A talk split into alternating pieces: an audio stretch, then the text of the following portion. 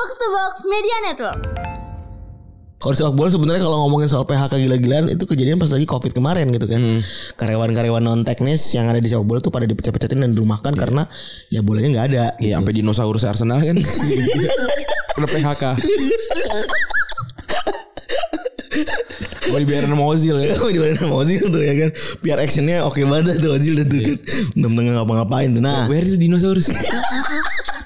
Enggak gue gak bayangin nih Lu ada coba di Fatmawati kan tuh dinosaurus. Tolong dong bantai kami dah gitu lagi dia. Enggak maksud gue penasaran deh sama badut-badut itu kenapa dia tepuk tangan ya gue miskin. Apa gimana kayak cie mobil bagus. Dia tuh tepuk tanganin apa sih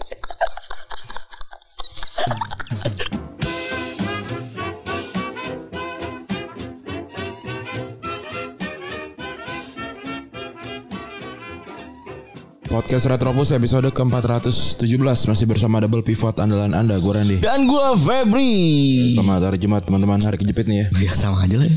Iya. Berapa banyak orang-orang yang Ini ya? Cuti. Cuti atau Apa namanya? WFO Eh WFH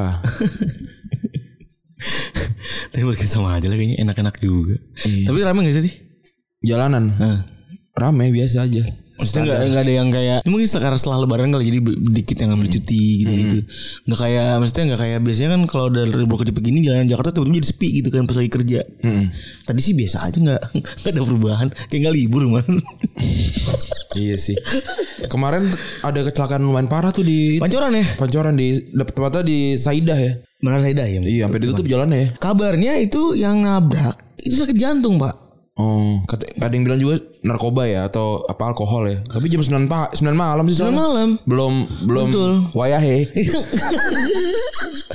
Neng ngono kan kayak ini jam rola sewu gitu. Sekolah jam 12, jam 1 gitu ya. Betul. Eh, Terus eh, kemarin tuh jadi itu Fortuner kabarnya mening kan ada yang bilang ada yang meninggal kan Ada dua eh, pasangan suami istri naik motor. naik motor. Innalillahi. Ada lima motor, tiga mobil kalau nggak salah yang terlibat kecelakaan. Iya iya iya. Kabarnya katanya sih itu sakit jantung gini nggak bisa kontrol kabarnya balik lagi. Gue masih belum cek juga alasannya kenapa gitu dan yang jelasnya seperti apa gitu. Iya. Tapi ya semoga itu menunjukkan bahwa di jalanan tuh lu nggak nggak cuma bisa sekedar bisa gitu, tapi lu juga perlu aware sama apa yang terjadi di, di sekitar lu. Lu, per- lu pernah kan pengalaman pengalaman kecelakaan kan ya? Sampai tebulak. Iya, gue dua kali gue kecelakaan. Kali kan yang tebulak tuh yang udah kita ceritain tuh. Iya, terus keinjek mau eh, keinjek Keinjek eh, kuda. Terus pernah ke, eh, tabrakan beruntun juga di kuningan juga. Oh gitu. Iya, dan gue selalu di depan tuh. Berarti tiga kali gue kecelakaan. Depan berhenti mendadak. depan berhenti mendadak terus dia kan yang angkot tiga perempat kan biasanya kan dia pakai apa Oh, namanya? bumper gede. bumper besi gitu kan Terus jatuh bemper. bumper na gue nabrak bumper. Eh, terus? Terus ya udah kebuka ininya. Apa kak kape sampai merengsek gitu. Kayak mobil Karen waktu itu. Inget banget gue kayak Kia Karen satu. Anjir kalau sampai brengsek mah susah juga itu ya. tapi airbag gak, nggak kebuka tuh. Oh. berarti kurang kencang kali kata mobil ah lah Ih, masih aman. iya. Jangan jangan ngabisin ngabisin air- airbag gue loh. Iya. Terus ada yang rame juga ya soal sekolah ya, sekolah negeri gitu ya, sekolah negeri yang katanya dibilang gak bagus gitu ya dan orang milihnya swasta. Gue sih sebagai orang yang selalu sekolah swasta kecuali kuliah gitu ya. Kan ada biasa orang yang negeri terus kuliahnya swasta, gue nggak tahu tuh kenapa tuh. Oh nggak lulus SNPTN ya? Kalau gue kan nggak apa eh, Swasta swasta terus, gue dari SD dari TK malah Hmm. dari TK. Alasannya apa? Karena bokap nyokap gue nggak nggak percaya sekolah negeri. Hmm. Padahal ya banyak sekolah negeri pintar dan apa segala macam ya. Tapi lebih ke agama, terus lebih ke boarding eh bukan boarding school apa namanya full day school gitu kan. Soal bokap nyokap gue kan kerja kan, jadi nggak ada yang jagain tuh. Iya. Ada gitu-gitunya lah, ada Iya, ada betul. ada taktis-taktis gitu. Gue dulu pas SD negeri Ah. sampai kelas 6 SMP full day. Sama kayak lu sama kayak Randy. Dan alasannya sama persis ke emak gue tuh keputusannya. Karena abang gue dulu pesantren SMA-nya terus pas SMP karena di rumah gak ada orang nenek nenek kakek gue udah meninggal dan lain-lain. Jadi nggak ada gue nggak ada yang jagain. Jadi gue diminta buat masuk full day aja biar biar gue biar nyokap gue ninggalin dia ninggalin dia tenang gitu.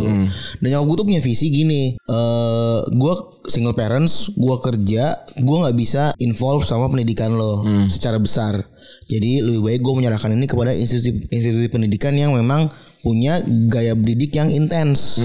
Jadi tuh pas jadi makanya masuk swasta kayak gitu. Soalnya kan kalau di negeri itu mostly yang tambahan-tambahan itu itu harus anak didiknya sendiri yang mencari kan. Iya. Kan kok apa dulu kurikulumnya kan ada kurikulum yang diskusi kan. Mm-mm. Kayak kucing aja. Nggak pernah gue lihat se- di sekolah kita aja SMA kita yang validnya 10 besar terbaik saya Jawa Barat ya. Iya. Bener kan ada berita soalnya kan? Ada, ada beritanya. Ada. Jadi emang kita sekolah kita eh, SMA kita sekolah terbaik eh, 10 besar di Jawa Barat nih emang. Betul. Gitu. Dan dan juga juga juga sekolah yang eh, teratas di Indonesia lah malah gitu Iya. kan. Itu aja bahkan di kelasnya nggak nggak nggak gitu gitu. Maksudnya ya udah habis habis nggak ada guru baca komik gua baca komik baca novel gitu loh Iya tapi itu ya mungkin karena karena nggak ada nggak ada interupsi dari sosial media handphone dan segala macam apa pun yang dilakukan tuh nakalnya tuh dalam tanda kutip nakalnya tuh ya baca gitu Ben- bener anjim. Iya, gua gua setahun beneran baca lebih dari tiga tiga eh 100 buku. Berarti artinya sehari tiga hari satu. Gue tuh pernah ya bikin apa segala macam ya gitu kayak tantangan. Kan gue bisa dari eh, SMA terus kuliah gitu. Terus ada ditanya gitu seminggu eh, apa lu kamu pas lagi ku- eh, SMA berapa kali baca buku gitu. Kan gue lebih culun daripada lu ya Ran, ya. Gua kalau gue semua satu sekolah kalah culun sama gua. Iya. Gua peminjam buku terbanyak. Kan baca gua- tapi baca belum tentu itu. Iya. ya. Pinjam doang. kan gue jauh lebih culun daripada lu kalau soal baca buku kan gue paling cuma seminggu satu atau dua minggu satu kan ya seminggu satu lah paling karena batas minjem buku kan seminggu setahu gue Iya, balik eh gue makanya gue cepat baca supaya bisa minjem yang baru kan. iya jadi seminggu satu terus beneran kamu bisa baca 52 buku se- seminggu Iya, sebulan setahun. Se- setahun Bener itu biasa aja anjir ada, ada lagi buat sama saya lebih gila gitu. ada yang misalnya kayak Faikar tuh berapa anjing gue nggak tahu deh tuh. Kalau Kofaikar itu mungkin mungkin lebih banyak daripada gue, tapi karena dia ngembatin buku orang yang dipinjem, jadi dia nggak tercatat secara resmi kan di perpustakaan. Dia kan dia kan gitu tuh. Kalau datang ke gue ini dicengin mulu kan dia. Iya. Nggak- Faikar bukunya mana? Iya nggak nggak pernah nggak pernah dibalikin sama dia soalnya. Tapi Ran lu pernah ada di ada di mana ada di mana lingkungan lu itu menganggap kalau nggak di sekolah negeri itu culun. Enggak nggak pernah sih. Nggak Gua pernah. ada. Gua nggak pernah nggak pernah gua. Jadi gue ada di lingkungan keluarga yang dulu pas lagi sekitar gue kelas Negerinya negeri yang kelas emang kelas katro kali. bukan. Kalau SMA 3 mah. Kalau lu sekolah nggak sekolah di negeri, Oh. kalau lu nggak sekolah di negeri, SMA gitu maksudnya. iya SMP SMA, SMP ada gitu ya. Berarti lu sama dengan tidak pintar. Oh enggak sih. Gua gua sangat kelihatan pintar dalam ak- akademik bahkan di luar sekolah soalnya. Waktu zaman itu ya gitu. Secara tampilan gitu. Oh, nerd, banget, nerdy gitu-gitu sekali. juga, iya. Nah, gue tuh dulu pernah dari keluarga itu, gue udah diskusi diskusi ini ke keluar juga ya. Kenapa ya dulu kita tuh ada di lingkungan yang mana itu sekolah di sekolah negeri itu ada tujuan utama gitu. Hmm. Dulu pernah ada. Jadi kalau lo nggak sekolah negeri itu lo berarti anak bego gitu. Iya karena kan itu kan pengetahuannya cuma terbaik tuh negeri karena pakai nem dan apa segala macam. Kalau enggak ya lu swasta gitu kan. Sedangkan kalau kalau di kalau di keluarga gua dulu udah ketahuan sekolah swastanya apa dicari track recordnya. Sampai kan bokap nyokap gua tuh keliling keliling mereka apa nyari nyari sekolah tuh Eh, waktu zaman-zaman gua udah SMP kelas 3 tuh dia keliling tuh nyari ke mana nyari sekolah gitu-gitu. Hmm. Jadi apa eh, mereka mereka udah tahu mereka maunya apa gitu. Eh, requirement apa yang yang untuk sekolahnya gua gitu karena abang gua kan juga juga, dapat tuh mungkin mereka kayak ah ini kayak kayaknya ini biasa aja deh gitu nggak nggak sebagus sekolah yang gue pengenin akhirnya dia nyari lagi Ab- abang gua kan di satu asrama juga tuh di Sukabumi kan Gitu. Nah, nah kalau di daerah gue tuh sekolah swasta itu memang jarang yang yang diketahui sama umum ya. Hmm. Itu jarang yang bagus. Swasta tuh seolah-olah tuh emang gembel banget gitu dulu. Iya karena skopnya kal banget kan nggak nggak- nggak nyari gue tuh sampai nyari banyak banget sekolah-sekolah yang mungkin orang pada nggak tahu di di kepala kepalanya gitu kayak dicari-cari mulu. Nah tapi pertanyaannya kan berarti kan terjadi sebuah ini ya sebuah eh, eh, perbedaan yang sangat sangat luar biasa gitu ya antara sekolah negeri negeri negeri ap- apa negeri yang kelas CD terus ada B ada A gitu kan kan beda-beda juga tuh sesuai rayon gitu kan eh Iya. sesuai sama apa namanya Daerah. daerah kualitas dan segala macam kan ada sekolah swasta juga yang tadi yang dalam tanda kutip sekolah buangan Hmm, benar benar. ada sekolah yang beneran beneran bagus ada sekolah apa ada sekolah Kristen yang yang selalu menang olimpiade gitu gitu tapi ada ada ada lagi juga yang eh, di sekolah di luar negeri gitu kan. Ada ada sekolah luar negeri juga gitu nggak sekolah di Indonesia juga. Nah ini yang yang menurut gue yang jadi yang jadi pertanyaan gitu.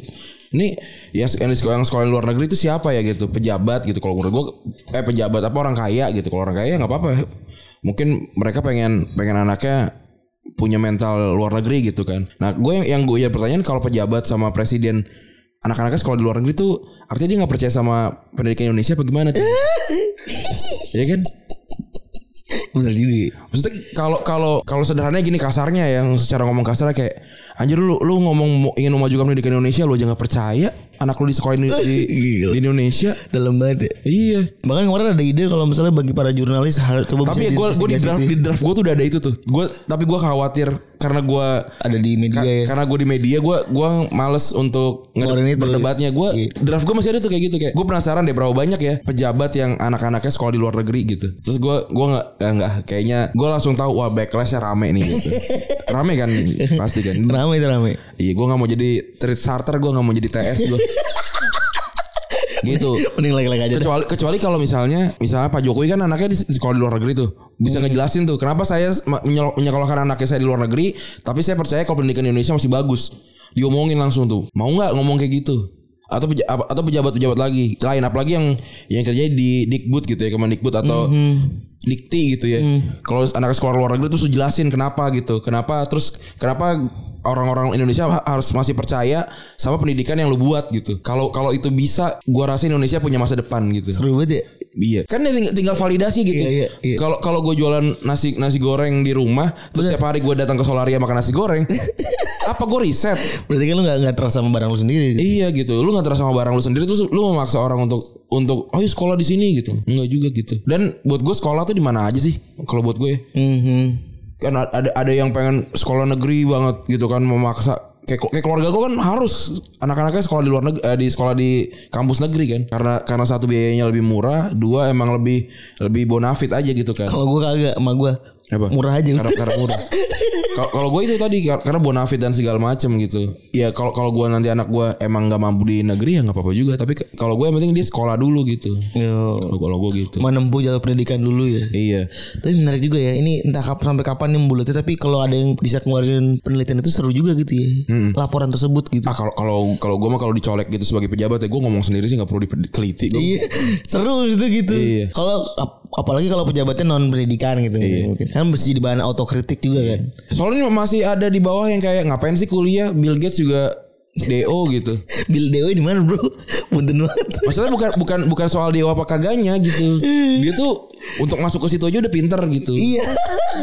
Gitu loh. Iya. Jadi edah banget, Bro. Punten nih. Walaupun ya ada juga yang misalkan nggak nggak pendidikan di Indonesia tapi sama sekali nggak kuliah gitu tetap jadi ini jadi Usaha. dan apa segala macam ada kayak kayaknya kesadaran untuk tahu kalau lu bukan orang spesial tuh memang penting ya Betul. Susah gitu. Maksudnya sadar dulu lu tuh kagak segitu jadi nggak usah gimana gimana dulu. Bill Gates juga nggak gitu dulu dia mungkin ngelihat siapa gitu misalnya ada ada orang gitu eh, gua gua gua DO karena orang ini juga DO kok gitu Siapa Alpha Edison tau gue DO ya siapa siapa Einstein apa Edison Edison yang DO juga?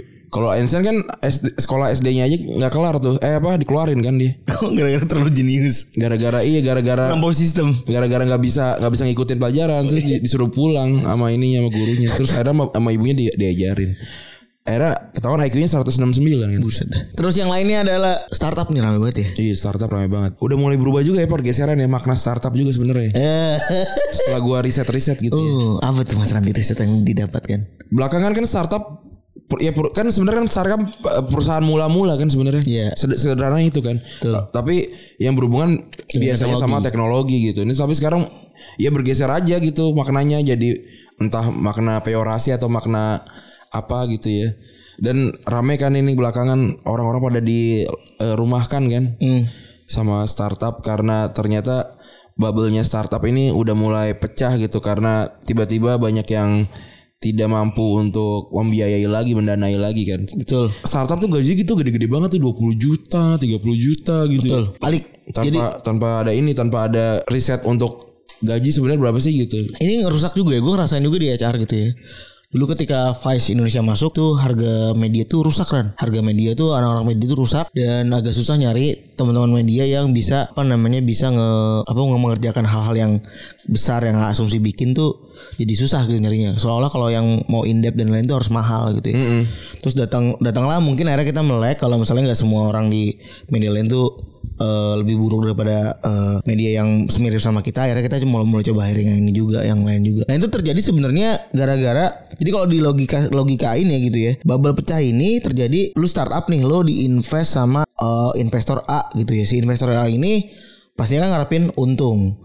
Nah, buat nge- ngejar milestone-milestone yang udah dibuat sama si investor A ini, lo itu perlu untuk mengeskalasi secara cepat gitu kan. Iya. Kan variabel standar ya.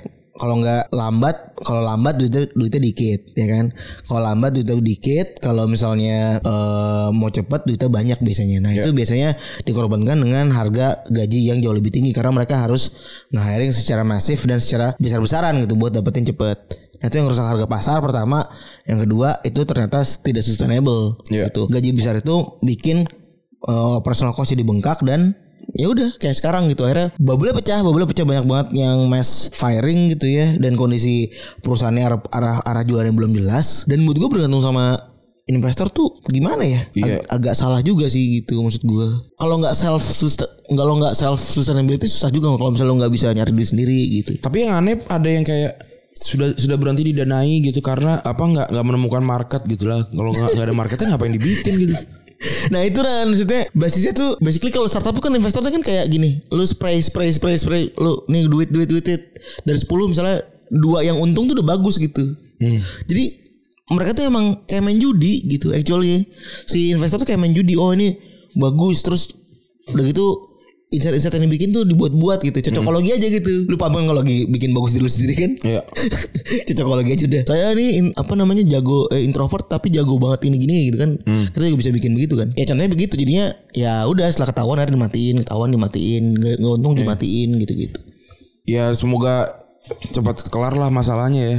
Apa pun apa pun yang terjadi gitu. Tapi ya itu ya ini ini kan cuma kayak ini ya. Gue ngeliatnya startup tuh lebih kayak ada perusahaan yang lagi bakar duit promo-promo gitu. Nah, promo-promonya adalah bentuknya gaji buat mereka gitu. Iya.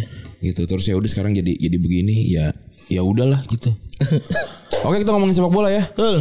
Ini 17 menit juga tuh. Aduh. Panjang banget nih hari ini nih. Padahal nggak ada lucunya tadi tuh. Ada sih tipis. serius sekali ya tapi nggak apa-apa lah Kan kita kritik sosial ya. Waduh, tapi kan itu yang ditunggu-tunggu ternyata. Iya. Nah, di sepak bola Roma juara untuk pertama kali dalam 14 tahun terakhir ya kemarin dan Mourinho jadi orang pertama yang juara UCL, UEL dan UECL. Gila. Iya. Eh, Jose Mourinho menggok sekali ya. Iya. Selanjutnya ya ada Zlatan yang bikin postingan Instagram ya dia, dia bilang kalau dia tuh ternyata cedera gitu ya. Terus berkali-kali suntik, terus dia tanpa ACL kiri gitu-gitu. Respect Gila lah. ya. Tanpa ACL tuh berarti kan belakang ini kan. Iya, nggak pernah latihan eh latihan cuma 8 kali kok. Cuma 8 kali dalam setahun dalam setahun gitu. Respect sih. Alik nih orang nih. Terus Mbappe bilang kalau dia sebenarnya nggak cuma tawar sama Madrid tapi juga berapa kali ngobrol udah ngobrol sama Liverpool, Liverpool sebelum perpanjang kontrak. Karena nyokapnya ini fans Liverpool. Oh gitu. Iya, ada ada ada, wawancaranya Mbappe bilang gitu. Nama yang terakhir ada Barcelona yang transfernya megah sekali kayaknya. Ah, Itu mah akun-akun katro aja sih. Kan dari Aspi, Alonso, ada siapa lagi sih? Ada Le- Lewandowski. Kalau Lewandowski. kalau Casey kan katanya udah tuh. Kalau Aspi sama Alonso kan kayaknya gue gue sih yakin emang masuk lah gitu ya. Atau juga gratis juga gitu. Tapi udah pada tua-tua gitu sih kalau ngapain menurut. Wah, ini dia nih seru nih. Nanti aja kita kita bahas ada Ba- Barcelona forecast ya. Gue tuh temen soalnya. Gak usah dengerin Barcelona lain lah. Menurut gue biasa aja mending dengerin gue aja udah. Gue tuh temen soalnya. Lu tuh jarang nge-tweet pertama tapi mantau tapi itu eh, punya pandangannya tuh gede gitu maksudnya. Lah iya gue mah emang gitu gue. gue sosios gue kan ya. Eh, gimana sih daftar sosios? harus harus pakai jersey asli ya. Gue punya jersey asli gue beli. Namesetnya Alexia gue. Ngentot. Udah beli lu. Udah gue. tapi yang baju cowok tapi gue namesetnya Alexia. Nah, gara-gara startup yang tadi kita bahas tadi ada kita ngerasa ini kan namanya massive exodus ya, eh exodus gila-gilaan, PHK gila-gilaan gitu ya. Kalau sepak bola sebenarnya kalau ngomongin soal PHK gila-gilaan itu kejadian pas lagi covid kemarin gitu kan. Karyawan-karyawan non teknis yang ada di sepak bola tuh pada dipecat-pecatin dan dirumahkan karena ya bolanya nggak ada. Iya sampai dinosaurus Arsenal kan. Udah PHK. Mau dibayarin sama Ozil ya. Oh di sama Ozil tuh ya kan Biar actionnya oke banget tuh Ozil tuh kan Bener-bener ngapa-ngapain tuh Nah Where is dinosaurus? Enggak gue gak bayangin Udah jadi di Fatmawati kan tuh dinosaurus tuh. Tolong dong bantai kami tak gitu lagi dia. Enggak maksud gue penasaran deh sama badut-badut itu kenapa dia tepuk tangan nih? Ya gue miskin. Apa gimana kayak cie mobil bagus. Dia tuh tepuk tanganin apa sih? Keliwat gue. Pertanyaannya itu. Maksudnya apa apa yang maksudnya kan kalau pengamen dia nyanyi menghibur sih belum tentu tapi e- ada effort gitu Ada kan. effortnya ya, Iya, nyanyi. gitu. Nah si para badut ini tuh effortnya apa gitu pakai Hmm. kostum panas gitu maksudnya lihat dong aku kuat gitu apa gitu atau tadi memuji kayak weh mobilnya bagus gitu ye pacarnya cakep gitu naik yang naik motor Hmm. Atau kayak eh aku miskin gitu kayak apa gitu ya Tepuk tangan lagi bener. Iya, dia tepuk tangan gitu. Apa yang dia tepuk tangani gitu. Kalau kalau gua nggak tahu. Da- Dan kadang-kadang nggak tepuk tangan juga karena dia bawa ember. Boy, boy merduk. Iya. iya. Yang tidak dia apa itu yang peras banget. Biri-biri udah bercoak. Iya. Ber- berarti kayaknya nih ini ya. Kalau menurut penelitian ya eh, tingkat ba- penambahan badut di jalan itu berbanding lurus dengan eh, jumlah rumah yang dicat ulang ya. Anjing. Berarti, berarti juga sama dengan aduh, berarti, berarti berbanding lurus dengan ini juga penyebaran ondel-ondel jalan juga. Betul, betul. kan sama tuh. Ber- Berarti kalau kalau du ini kalau pengen jadi badut, aduh gue jadi badut, ntar dulu tunggu tunggu tunggu. Kita tuh tunggu tetangga kita yang mana yang akan reno, rumah. renov rumah nih. Kalau udah ada kita bisa ngambil catnya. Aneh tuh, harus dicek juga tuh. Makin banyak sekarang soalnya emang. Kalau yang main main biola kan valid gitu. Dia berkarya lah gitu loh maksud gue. Tapi memang berapa di Duren 3 tuh oke tuh per- permataan tuh. Iya bener, Band band gitu kan. bener bener. Gue sih resep sih maksudnya. Niat lah gitu. ya. Biarpun ada sember gitu soundnya gitu. Tapi respect. selalu selalu sama ya? Maksudnya suara suara cewek pengamen tuh suara sama semua ya? iya gak sih? Lo ngerasa gitu gak sih? Gak kalau merhatiin sih. Gue gue observer gue. Pas lagi lo ngomong gitu, gue tuh kayak just kayak kesambar petir terus. Iya juga ya. Iya kan sama semua ya kenapa ya? Yang suara serak-serak gitu kan? Iya serak, terus serak cempreng. Iya. Iya kan, dua tuh keyword tuh serak, serak cempreng gitu. Gak ada yang wah gimana gitu nggak ada. Iya sih. Aduh aneh sekali ya. Gak ada yang cengkok-cengkok. Tadi kita sampai mana tuh sebelum sebelum kita sampai Ozil. Oh iya. Ozil beda dinosaurus. Iya, dinosaurus tadi ke Iya. ke Fatmawati. Eh, dan ngepet dan eh ya ini kan eh kalau di startup kan ya emang memang kejadiannya gara-gara beda visi keuangan terus kayak dipecah-pecahin. Kalau ini gara-gara bangkrut biasanya nih para klub bolanya. Ke permasalahan ada ada tiga ada beberapa sebenarnya. Ada bangkrut ada degradasi gitu ya kalau mas Exodus pemain nih sama yang unik cuma satu sebenarnya ada ribut itu tuh ya. Hmm, Sporting Lisbon itu. benar. Nah, eh setelah kemarin udah tadi gua sempat ngomong tentang eh, apa karyawan non teknis yang di yang dibuang gitu ya, yang dipecah-pecahin itu ada Ozil yang bayar dinosaurus gitu ya. Iya. Ada juga Barcelona yang pada potong gaji kan nanti. Iya benar. Itu cara salah satu, salah satu cara ya. Aslinya kan subsidi silang gitu. kan. Maksudnya karena yang di lapangan tuh memang gede banget gitu gajinya gitu. Terlalu besar. Jadi kalau lu macet-macetin orang yang di luar lapangan tuh sebenarnya tidak ses- sesignifikan lu ngurangin gaji yang di dalam lapangan gitu. Karena menurut gua tuh ya nggak signifikan aja. Jadi udah cara yang paling benar ya sebenarnya bukan cara yang paling benar sih cara yang ter yang paling deal gitu ya. Ide- Ideal itu motong yang di lapangan buat subsidi ke yang di luar lapangan. Kayak ntar bentar lagi bakal ada momen titik jenuh gaji pemain ya kali ya. Udah nggak bisa naik lagi gitu karena image right atau TV rights gitu-gitu udah nggak bisa naik juga gitu ya. Betul. Karena Kayak- makin banyak opsi gitu. Kayak transfer kan sekarang udah bubble kan, udah bubble udah pecah tuh bubble. Iya, nggak mampu untuk bayar eh, transfer jadi ya udah nunggu gratis. Mm, udah pecah bubble itu. Sekarang tinggal nunggu gaji sebenarnya ya. Dan sebenarnya buat gua ini adalah ajang pemain untuk bisa berkembang mengembangkan IP mereka sendiri gitu. Benar. Maksud gua kalau lu pinter gitu ya lu gak usah ngandelin dari gaji juga gitu. Kan banyak pemain yang emang kayak gitu kan ya. Udah udah mulai udah mulai sekarang udah kelihatan gitu ya, lebih lebih taktis gitu dalam banyak hal. Jadi kalau emang gaji nggak bisa di, gaji udah biasa aja biasa wae gitu gajinya kayak tiga ribu cukup gitu tapi di luar dia bisa ngegedein diri sendiri dengan cara caranya dia sendiri gitu Iya. itu lebih buat gue lebih fair dan tidak merusak sepak bola sendiri sih menurut gue soalnya manajemen ya panjang lah panjang lebar sebenarnya kalau ngurusin uh, pemain-pemain ini ya dan kalau ngomong masih Exodus yang mirip-mirip sama kejadian di startup nih ya. Ini ada beberapa masih Exodus kejadi kejadian di sepak bola yang eh gara-gara bisnis nih. Heeh. Ada Anzi. Anzi Makash kalah ya. Iya, ini kejadian di 2011 2014 sekitar tahun itu itu tuh baru aja diinvest nih persis kan nih kita ini ya Iya. ini cerita paling persis yaitu baru diinvest sama miliuner Rusia namanya Sulaiman Kerimov dan dia punya ambisi buat ngebawa klubnya ini yang mana klub ini klub kampungnya dia Iya. yang mana padahal klub ini baru lahir tahun 91 nih dia ngerasa bisa nih klub gue jadi penguasa Eropa Tahun 2009 berarti ini. Iya kan? Partneran gitu ya Pantaran pantaran pantaran du. pantaran du masukit nih. Itu sukit acir lu. Mocir. Langsung ngedatengin banyak pemain besar ya. Carlos, Eto'o, William, Lasana Diar, Lasana Traore, Christopher Samba, Yuri Zirkov dan lain-lain. Wah. Dan pelatih juga gak main-main. Langsung ngedatengin Gus Hiding ya. Iya, respect juga nih. Keren kan. Oh ini menanam- menanamkan nilai-nilai Islam gitu. Iya, juga nih. Karena yang punya Sulaiman Kerimov. Oh iya. Cepet ya. Cepet sekali ya. Iya. Terkejut. Padahal, padahal dia Kerimov tuh gerakan yang tertinggal loh dia. Jadi campur ya Jawa. Kan di Rusia itu. Eh, bukan. Kan di Rusia itu, itu Jawa sama Inggris itu sebenarnya. Bener. Total biaya transfer yang dikeluarkan adalah 115 juta euro dan setelah finish kelima di musim ke 2011-2012 dan finish ketiga di musim 2012-2013 Gus Hiding cabut dan dari dari kursi pelatihannya. Iya. Kerimov yang waktu itu katanya mau bikin klubnya klub kampung halaman ini jadi klub paling sukses di Eropa tiba-tiba pengen kalau segala biaya operasional yang dikeluarkan oleh Anzi dalam dua tahun terakhir dipotong dua pertiganya alias lebih dari 60 persen anjing anjing banget itu BM beli beli beli BM gak mau udah tarik tarik duit gue anjing Anjing juga ya. Ya tapi kan mau mau dia suka bebas kan itu itu ada ada opsi yang bisa dilakukan itu. betul itu kan opsi radikal sebenarnya Iya. Para pemain yang ada dengan gaji besar tuh habis itu pergi gitu aja dan hasilnya di musim selanjutnya Anzi cuma menang tiga kali dan sepanjang musim dan hasilnya degradasi. Iya. Dan alasannya sebenarnya apa sih Karimov kayak gini? Alasannya cuma satu, owner nih ada depannya ambisius, frustasi katanya. Iya. Karena frustasi sama sepak bola dan nyerah begitu aja setelah 2 tahun ngeluarin banyak uang tapi belum ngasihin apa-apa.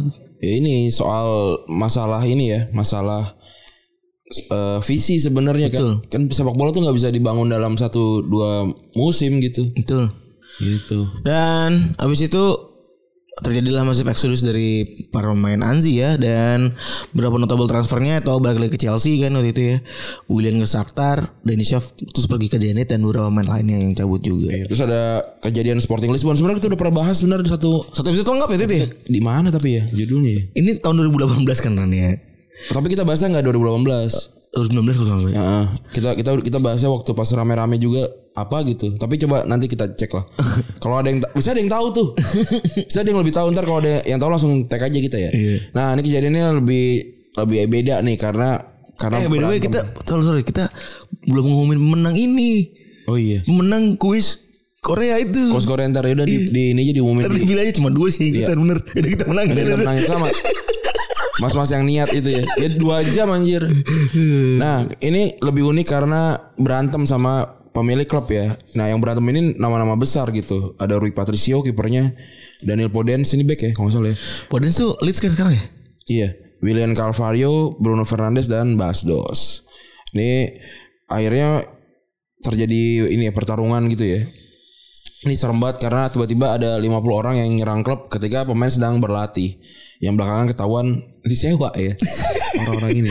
ya aneh lah maksudnya dulu kita cuma cerita detail jadi si, ini si si anjing si owner ini pas turun suruh sudah ter dia pulang Iya.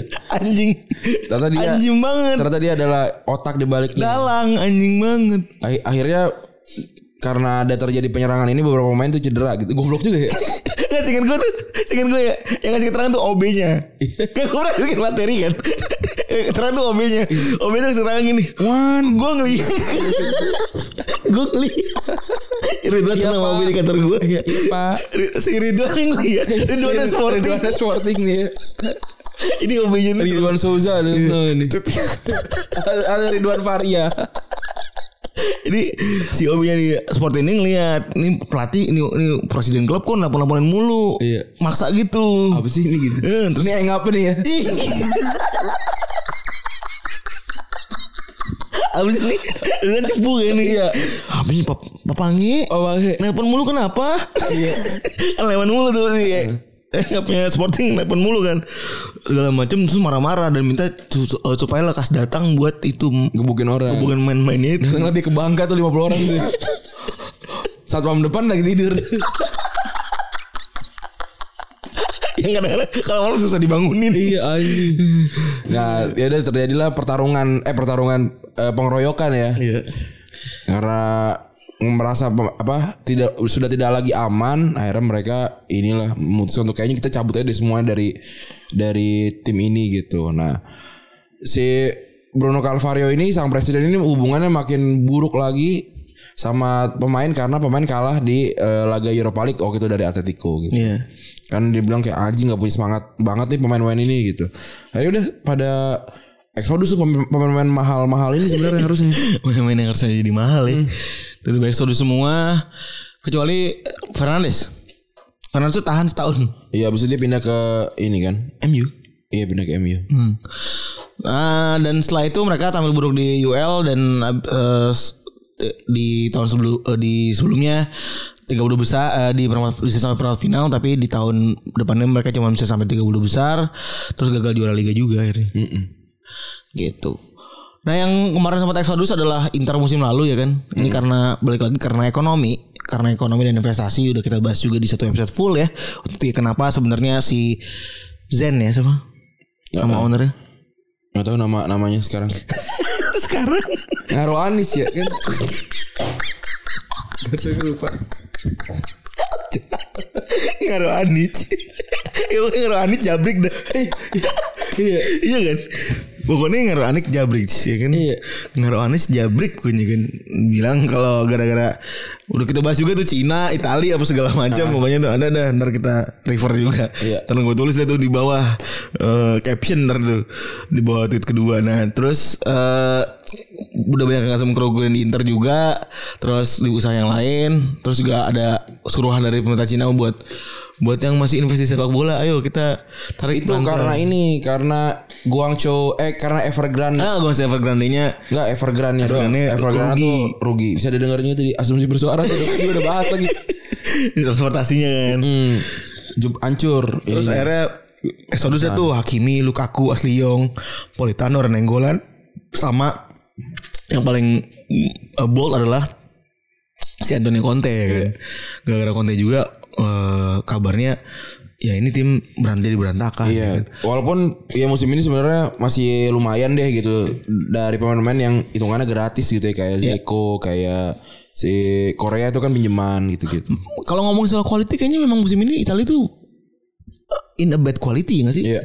Maksudnya kayak gue nggak melihat Milan tuh fasenya ini udah kita ngomongin minggu lalu juga ya. Milan tuh fasenya kayak masih ya udahlah fase kita berbenah gitu tapi Iya. bisa juara dan Juventus lebih bobrok lagi anjir. Bener, bener. Lebih bobrok daripada Inter dan Milan gitu. Atau Atalanta hancur banget gitu maksud Iya. gue. Ta- Tadi semifinalis tiga champion kan. Mm-mm. Hancur banget aja udah.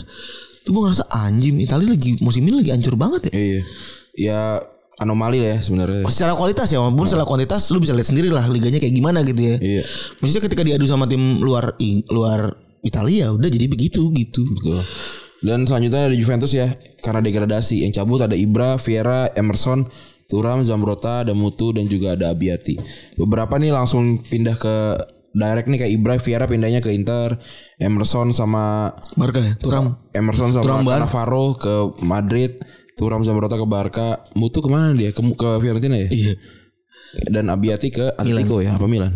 Kayak kayak Milan lagi di sini. Oh. Karena degradasi. Walaupun beberapa pemain tetap ini kan bertahan. Ada Del Piero, Buffon, Trezeguet, Nedved gitu-gitu.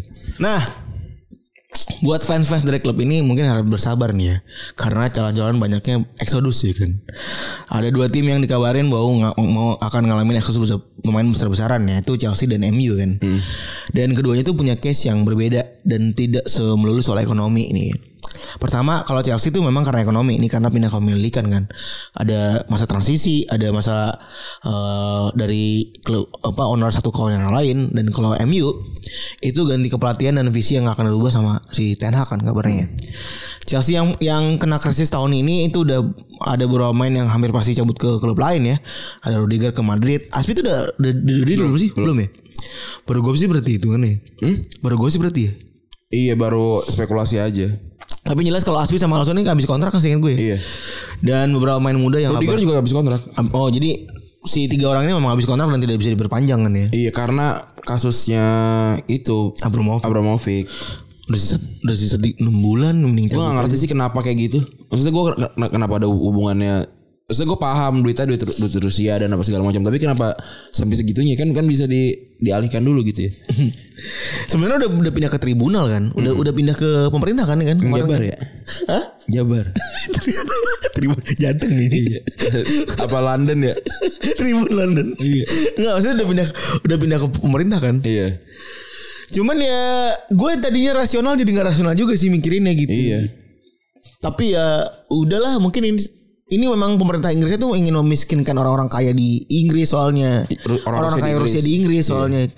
Ah, Ada beberapa ada tiga orang kaya di Inggris dan memang itu gila-gilaan itu di disikatnya kan. Cuman sayangnya ada Chelsea di situ. Iya, gitu. Menjadikan itu ada Chelsea di situ gitu. Tapi ya udah tak ya terima aja sih. Kalau menurut gue, maksudnya Chelsea gimana gimana juga kita biasa aja. Bahkan lu sebagai fans Chelsea gitu ya udah gitu ya. iya sih benar. Chelsea paling Chelsea. Gitu.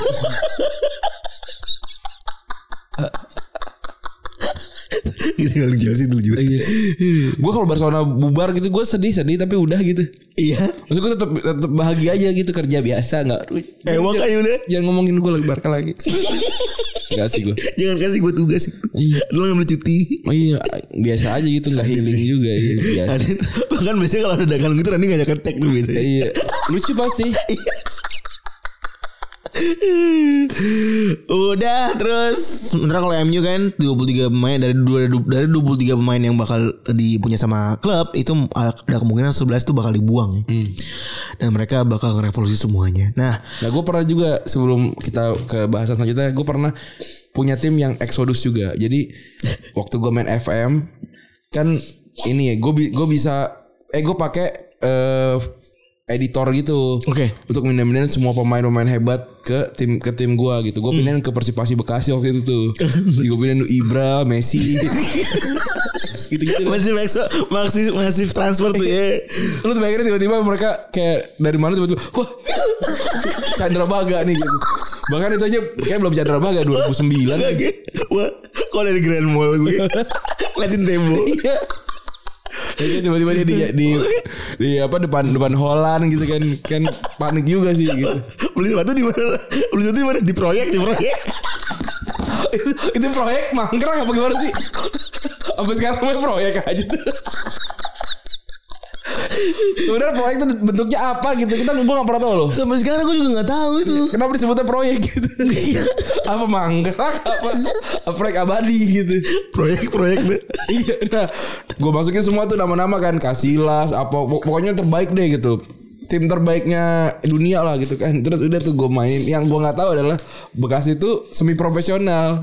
Oh, Gitu. Jadi mereka datang terus kontraknya kontrak semi profesional. kredit mau Bukan baru-baru tiga hari tim gue habis. kosong kan diambilin orang lain kan kontrak kalau kalau semi pro kan boleh diambil. boleh menjalin kontrak sama orang tanpa perlu bayar. Jadi tim gue kosong, yang orang Isa Kepe kan udah gue ganti. tim gue mau, mau, mau- ingin memulai liga tinggal orangnya lima. Yang orang Isakeme udah, udah nyantai di Borobudur tuh. Iya. mereka mereka mungkin udah udah pindah ke tim ma- mana lagi kan. Iya, iya. Sedangkan yang elup-elupnya diambil sama tim lain. Jadi kayak Messi ke Chelsea atau ke Ibrahimovic ke Madrid gitu-gitu. Kasian banget orang Isakeme. Terus gue mau ingin mulai liga tinggal lima loh. Jadi, jadi tim pas gue main tuh tim gue yang nggak bisa diklik komen tau nggak? Tahu tahu. Iya yang, Tahu, yang yang hitam. yang tambahan Abu-abu. yang abu-abu. yang tambahan Anjing. dari FM. Anjing. Yang tiap tiap pertandingan ganti namanya. Iya anjing banget sebel batu gue. Aduh, nah itulah cerita Exodus tuh juga bisa terjadi. Kasian nih berat makan ini proyek tuh. Ibra makan bebek di proyek. Kagak ngambil sepatu di Golden Goal. Ibra sepatu di Golden Goal. Eh, sebenarnya what, what do you expect kalau misalnya tim lu ada Mas Exodus itu kan sebenarnya indikasi ya, indikasi kalau ada masa transisi gitu ya kan. Jadi sebenarnya simpel sih jangan ngarepin banyak juara gitu ya. Iya. Karena ya buat juara tuh ada fasenya dulu dan Exodusnya adalah salah satu indikasi kalau tim lu emang lagi proses gitu. Nah saat proses ini bisa eh, apa iya apa iya gitu nggak bakal juara ya mungkin bisa ya Iya. kayak musim ini kan kayak si Inter juara Copa itu kan jadi bukti sebenarnya kalau misalnya si si apa tuh si transisi yang sekarang tuh memang tidak kuat buat juara liga gitu ya kan. Karena ya mau gimana gitu eh juara liga tuh butuh konsistensi dan lain-lain gitu kan. Yang paling parah kan konsistensi dan bisa bisa bagus di sepanjang musim. Nah itu sus- susah bisa dilakuin sama tim yang lagi masa transisi gitu ya. Dan eh jadi sebenarnya kalau eh, mau ngeliat begitu tuh Inter nggak juara musim itu udah kelihatan polanya gitu ya kan. Orang lagi masa transisi itu sulit buat juara gitu. Kayak Liverpool aja tuh dengan transisi Klopp tuh nggak nggak nggak pernah bagus kan nih. Iya, cuma menterengnya di cup doang kan. Benar. biasa aja sekarang baru kejadian nih maksudnya kejadian baru bisa nonjok apa segala macam. Udah, udah udah ada obrolan kalau Liverpool tim terbaik dunia gitu-gitu kan. Iya gitu. Pas lagi transisi mah kagak ngarep jangan ngarep apa-apa deh Hmm. gitu. Kayak Barca nih contohnya tahun ini gitu kan. Mungkin lu gak ngarep apa-apa kan. Enggak, bisa aja. Karena transisi Iya. transisi juga dan mungkin setahun ke depan juga tahun depan mungkin kalau juara Copa del Rey alhamdulillah gitu. Kalau enggak ya udah. Kalau enggak ya udah gitu. Mungkin lu juga nggak ngarep banyak gitu. Lebih possible liga eh bisa lebih possible Champions League bahkan ya Iya. kalau begini tuh ya. Karena Cup itu ada momentum-momentum sendiri kan ya Betul. ada momentum tersendiri dan lebih susah memang nyelesain liga yang harus konsisten selama satu musim. Iya. Terus kejadian startup ini soalnya ngejelasin kan ya gimana klub sepak bola dijalanin gitu kan. Ada namanya honeymoon period, period dari banyak startup secara bersamaan gitu yang ngasih contoh bagaimana klub itu bekerja dan investor datang beli klub dan tentunya tentunya kan memang jarang ada yang cuma pakai passion doang ya pengen bola dan baik hati terus menerus buat ngelontorin uang. Iya. Paling mungkin contoh yang didampingkan adalah Abramovich itu sendiri kan ya. Iya. Dan di awal kedatangan mungkin mereka bakal masuk dengan yang period beli banyak pemain buat bisa dapetin objektif mereka secara cepat gitu ya dalam hal ini prestasi dan juga peringkat. Dan ini sama kayak startup, startup baru ketika dapat investor baru ya kan mereka langsung masih ring supaya dapat growth yang cepat gitu. Nah, tapi kalau nggak direncanakan secara matang-matang bakal mudah goyah dan dalam waktu singkat bakal bisa jadi kayak Anzi tuh. Udah persis banget kayak Anzi tuh. Contohnya tuh dua tahun bingung duit kagak kagak bulan. Kalau nggak itu kayak Malaha juga gitu kan. Oh Malaha juga ada tuh. Iya. Tapi Malaha tuh decliningnya rada-rada lama tapi ya. Iya tapi tapi nggak nggak niat ini ya. Hmm. Dia sepupunya ini kan yang City ya. Benar sepupunya City. Satu ini Qatar juga. Iya. Ada juga KPR sebenarnya tuh. KPR benar. Itu kiper juga aneh tuh pemain-pemain pemain-pemain bagus tapi Iya. tapi ya kalau menurut gua kalau lu beli banyak pemain langsung dalam satu musim ya nggak bakalan bagus secara kohesi sih sebenarnya. Wih. Iya kan emang harus pelan-pelan gitu. Tapi kalau- kalau menurut gue sih ini eh li- tiga sampai lima transfer window sih kalau menurut gue artinya, Per window. artinya dua setengah tahun lah baru baru bisa. Ada rumusnya bro. Ada rumusnya bro. Gue kan main FM sering. Terus eh ya makanya muncullah juga klub-klub yang saat ini berpelit-pelit ria ya dalam pembelian karena memang udah udah pengen dapetin profit gitu. Ya make sense juga kan. Sama kayak startup yang ngasih diskon di awal tapi pada akhirnya jadi mahal juga kan sekarang gitu. iya. Terus kalau ngomongin soal pemilihan buat owner mungkin yang ini agak sedikit tidak disukai sama fans adalah ya owner juga berhak buat nyari untung gitu. Benar. Ya namanya juga perusahaan. Bisnis gitu ya. Iya, bisnis. Dan juga bisnis tapi sayangnya memang Bukan ini seni gitu ya ini. Ini bisnis gitu ya. Atau bukan CSR gitu. Tapi sebenarnya memang butuh kesinambungan sih. Itu yang kenapa Justin tuh begitu sangat memuji Klopp gitu ya Rene. Pengertian ya harus memberikan pengertian yang pasti. Gitu. Bener. Ini Klopp ini orang gila. FG itu politis setengah mati gitu. Kok bisa Klopp beli main-main yang culun-culun tanda kutip gitu ya. Cuman misalnya beli, beli yang gedenya itu cuman si Alisson gitu. Alisson, Van Dijk, Salah. salah. Mana sisanya kan tukar tukar pasang tukar pasang tukar pasang kan. Ya kayak gitu-gitu makanya si Justin dulu sekarang salut banget. Nah itu juga yang yang terjadi di owner-owner yang udah mulai pelit nih kayak Iya. Arsenal, Hmm. MU. Makanya kan MU nggak karena susah gitu. Iya, benar benar. Dan ya ini adalah sebuah apa ya, ke- keharusan gitu dan kepastian juga terjadinya kan gitu. Dan ini solusi langkah yang tepat sebenarnya tadi yang gue yang gue bilang sabar gitu dan juga investasi besar tapi juga soal investasi jangka panjang kayak Manchester City lah sebenarnya yang paling luar biasa nih. Dia dia nggak cuma bangun tim tapi bangun empire juga gitu di sepak bola. Kayak kalau ngeceng-cengin City dan segala macam itu cuma mem- memberikan apa namanya verifikasi buat gua memproyeksikan kalau tuh emang beneran takut sama City ini City City dalam semua aspek itu luar biasa gitu. Betul. Bahkan mereka bisa dalam tanda kutip ngibulin ini eh, apa namanya aturan sebenarnya. Bener. saking hebatnya mereka gitu. Kok eh, sangat sangat jenius nih mereka nih. Buat gue sih City adalah klub yang kalau ngomong soal investasi udah paling bagus kayaknya ya. Tinggal nunggu mereka memetiknya aja mungkin di sekitar 10 tahun ke depan. atau 20, 20 tahun 20 tahun lagi nanti kalau masih begini aja dan tim-tim lain gak berubah kayaknya anak-anak zaman sekarang zaman sekarang yang lahir tahun tahun 2020-an gitu ya melihat City itu tim terbaik dunia sih. Terus juga heroik heroik juga men. Aguero tuh apa nggak heroik kemarin Gundogan apa nggak heroik momentumnya gitu. Iya. Ya pasti itu terkenang buat anak-anak baru yang nonton bola ini gitu. Iya. Luar biasa ya. Oke gitu kali ya untuk episode kali ini ya. Yoi. Makasih teman-teman sudah mendengarkan. Gue Randy cabut. Gue video cabut. Bye.